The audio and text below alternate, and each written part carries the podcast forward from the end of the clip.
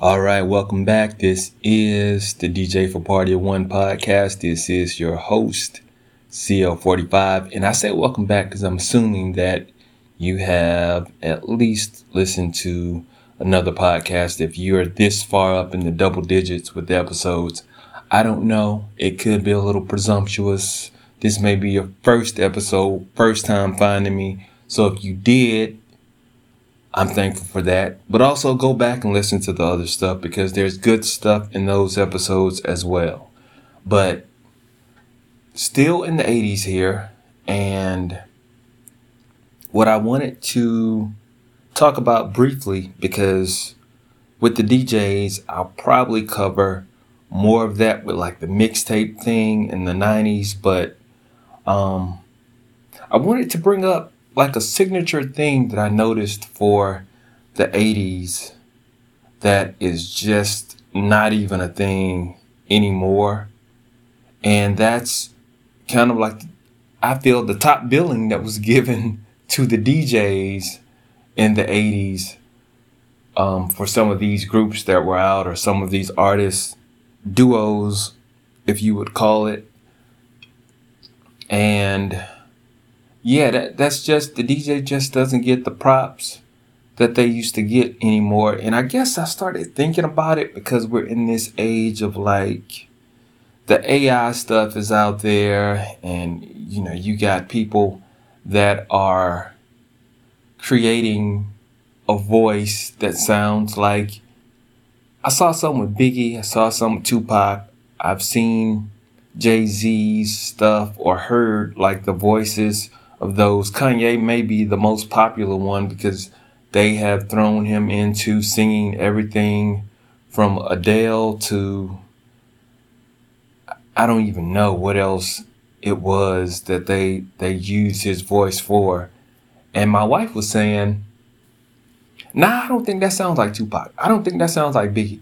But from the ones I saw on YouTube or listened to, to me they kind of sort of did and maybe didn't. I mean, it's the early stages. I'm sure it will get to a point where it will be much better than what it is now. But yeah, I'm not a fan of it at the moment. Um, I don't know if I ever will be, but just shows how so much has changed in terms of the music, in terms of the production, in terms of how things are made, because so much is made by way of a computer, computer generated, you know, all this stuff like that. And same thing with like DJs, because I dabble around some of the, the, the programs where there's scrap. I'm by no means a, a DJ in the in the realms of like Jazzy Jeff and all these other guys that I admire. But back in the day before everything became so simplified, and I won't even say simplified because some of these computer programs are very difficult to use. But DJs definitely got a lot of props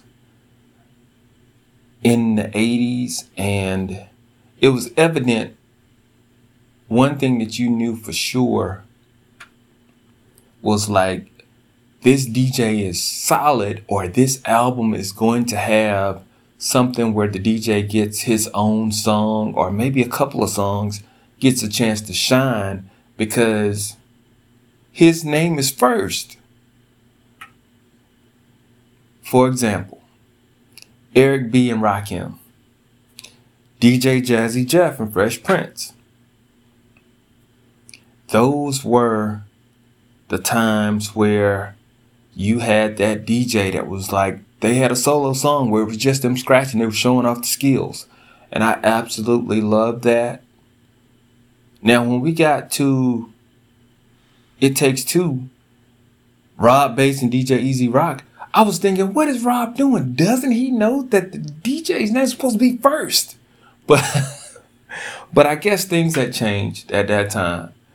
There are other groups that had a DJ and other artists, and they had a DJ that was good, but like there was, you know, no mention of the DJ and that I, mean, yeah, I can understand it for some stuff. I I just I I appreciate it when the DJ got that that top billing that you know, or they were put in there where they had their own song on the album. I know when the Salt and Pepa and Spinderella, I can't remember exactly how it was worded in that, but I know something came up. Maybe that was last year, or maybe around the time the Lifetime movie or something. And I know it was some type of honor that they were getting, and Spinderella was kind of sort of excluded from the whatever acknowledgement. Maybe it was an award. I can't remember what it was, but she was kind of sort of heated about how she was kind of excluded from that stuff. And in her case, I definitely can understand where there would be some friction because when you look at the album covers, you know, Hot and Vicious,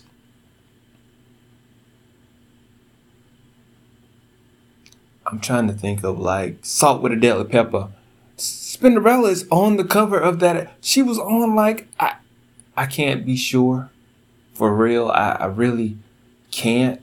Um, even though I've seen probably all the covers, but I want to say that she was always present, and to me, she almost seemed like at times more than just the DJ, like a third member of the group that wasn't rapping in that way, but but yeah, she she was always present.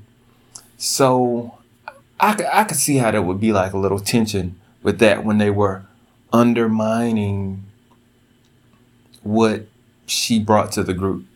But like EPMD, they had DJ Scratch, and DJ Scratch was awesome. Um, Showtime at the Apollo when they were on there, and I think I've mentioned this in another episode but like he's behind the back and he's scratching on stage. And and that just the creativity there that was going on with with what he had rehearsed there i just i just thought that was great. I was like how how is he able to do this?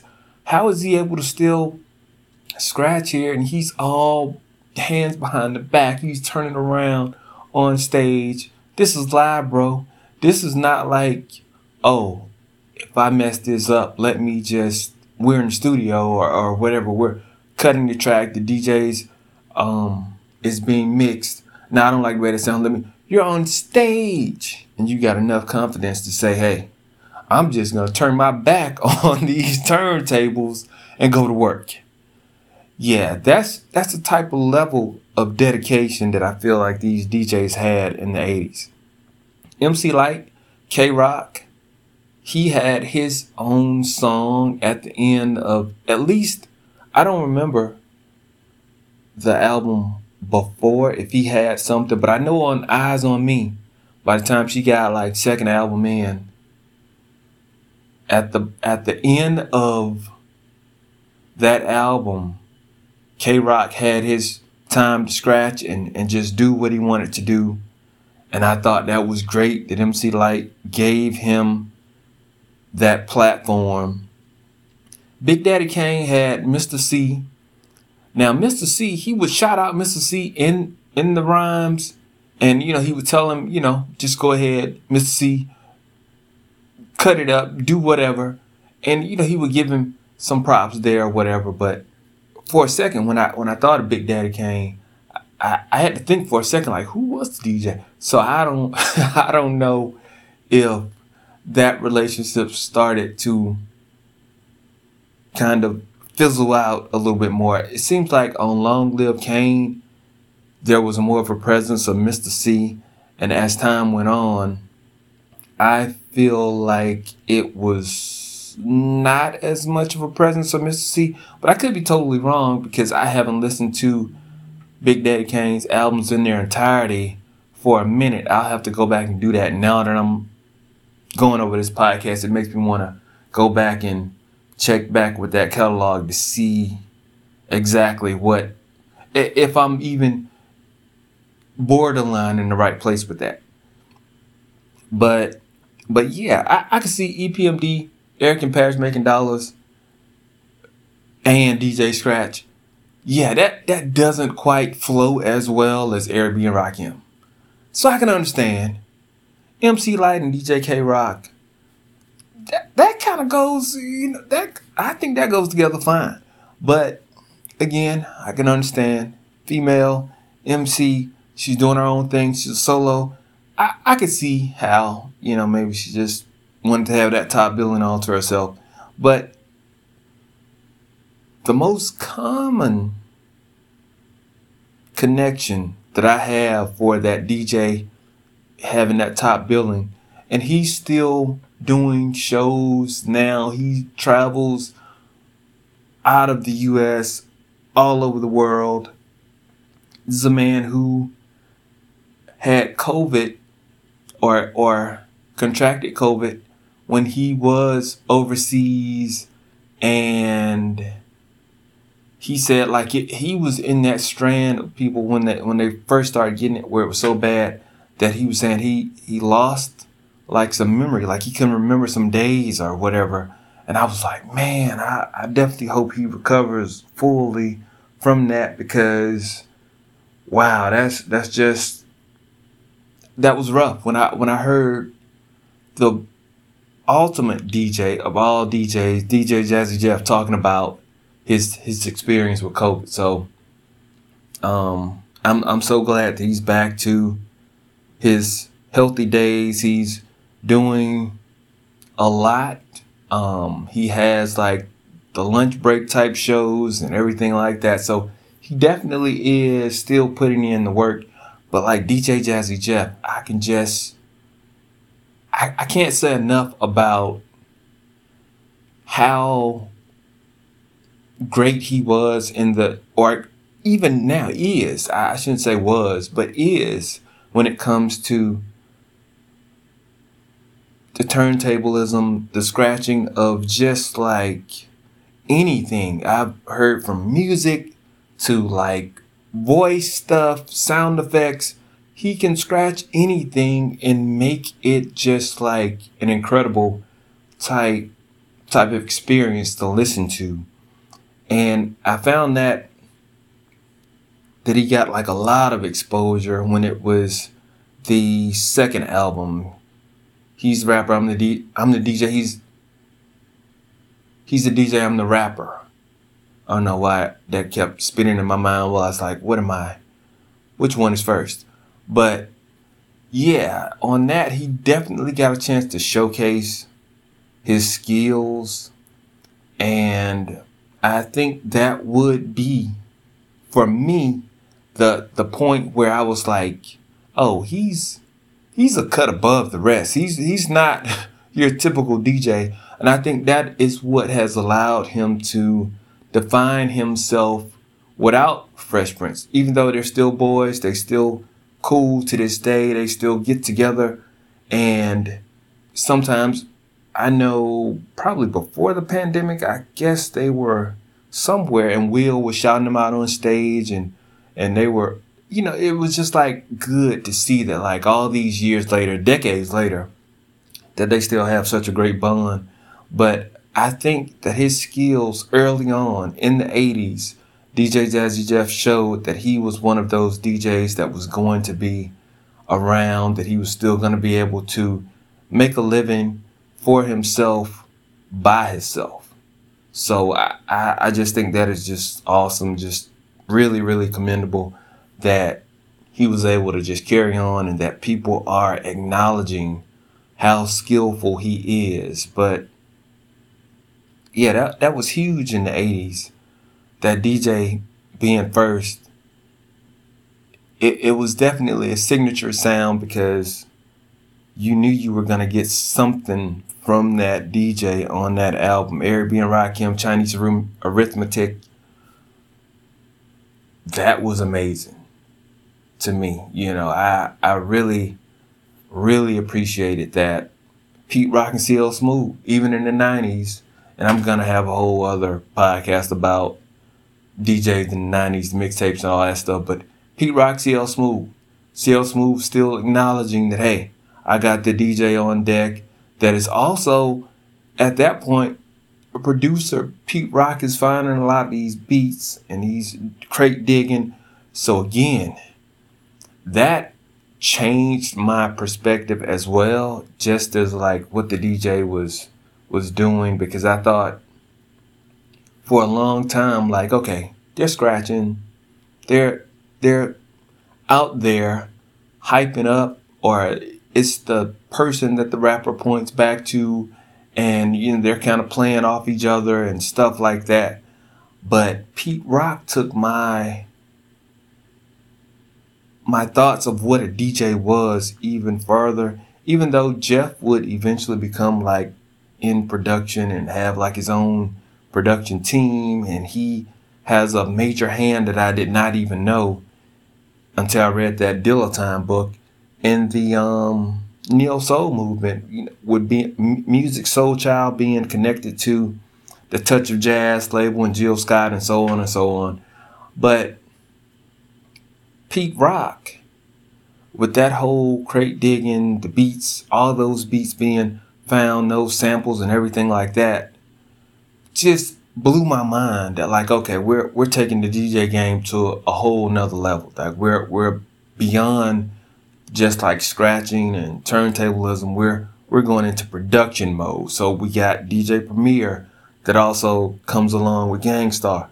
And so and that's another one where, yeah, the the name was not there in front, not like a DJ Premier gang, but they were a duo. So you kind of just, I, I was cool with that. I was cool with that. There are times, there are exceptions to the rule. I'm cool with it. Like Ali Shaheed Muhammad, a tribe called Quest. We don't really need a tribe called Quest featuring like DJ name thrown out there. They're, they're the tribe. They're all together. So again, I was cool with that as well. But yeah, there, there are some artists that I would have appreciated if they would have given that DJ like a little bit of give, give the DJ a little time to shine, will you? Just just a little bit. They don't need the whole B side of the album or the cassette. Just just give them a song here and there. You know, let them show off the skills. That, that's how I feel. That that's what the 80s did for me. It put me in that place where I acknowledge that hey, there's a DJ here that's that's running this thing. At least if you're gonna do a show before we started getting into the live bands that some hip hop artists had, but before you got the roots that really like did it up and I know Jay Z had them backing him for the unplugged session. So, yeah, it became a thing where you had some artists that were interested in having like a whole band, hip hop artists that had a whole band in place. But in the 80s, for the most part, that just was not going down like that. You had DJ with a turntable and a MC with a mic. That was it. That's what you got. So the DJ was responsible for a whole lot. So I appreciated the fact that, that there were some artists that were giving the DJ props in that way. But but yeah, that that's all I have to say on on that aspect of the 80s. But if you can't tell from just listening to me ramble on here, DJ Jazzy Jeff goes down in my book as the top on my list of DJs. Now, when I get into later podcasts, DJs, mixtapes, I will mention some that are probably not even known to a lot of people just just because there's so much access to more DJs that are not connected to famous artists that maybe they do blends I like, maybe they do concept mixtapes I like. So that became more of a thing in the 90s and beyond. But yeah, DJs in the 80s, if they were really up on games, sometimes they got their, their top billing or they got the shout out in the song and they were able to kind of show off their skills on, on the album. you just didn't have to wait to like see that artist in person to find out that their DJ is nice. You got a chance to hear it on the album. So yeah, that was cool. I, I love that aspect of the 80s. Another cornerstone that makes you know for sure, hey, you're 80s baby. You if you remember, if you were connected to hip hop at all in that way. So so yeah, that was that. Um, Terminator X also Public Enemy, um, but it not connected in that way. But I want to say Terminator X may have had a whole album featuring like other artists. But yeah, the DJ definitely got the recognition that they deserved. I think some even deserved even more than that. But now we're just at that place. The rapper has top billing. There's a DJ in place sometimes when they go and they hit a stage, but I don't know their names. Just just saying. I'm sure J. Cole has a DJ that shows. I don't know who J. Cole has for his DJ. Kendrick Lamar. I don't know. So so yeah. That's it. My take on DJs of the 80s you have any thoughts on it, let me know. Let me know your favorite DJ of the 80s if you were in that time frame. I'm curious, always curious to know what your thoughts are. So, but that's it. DJ for Party of One podcast. This is your host, CO45. I am signing out until the next time. Thank you for joining me.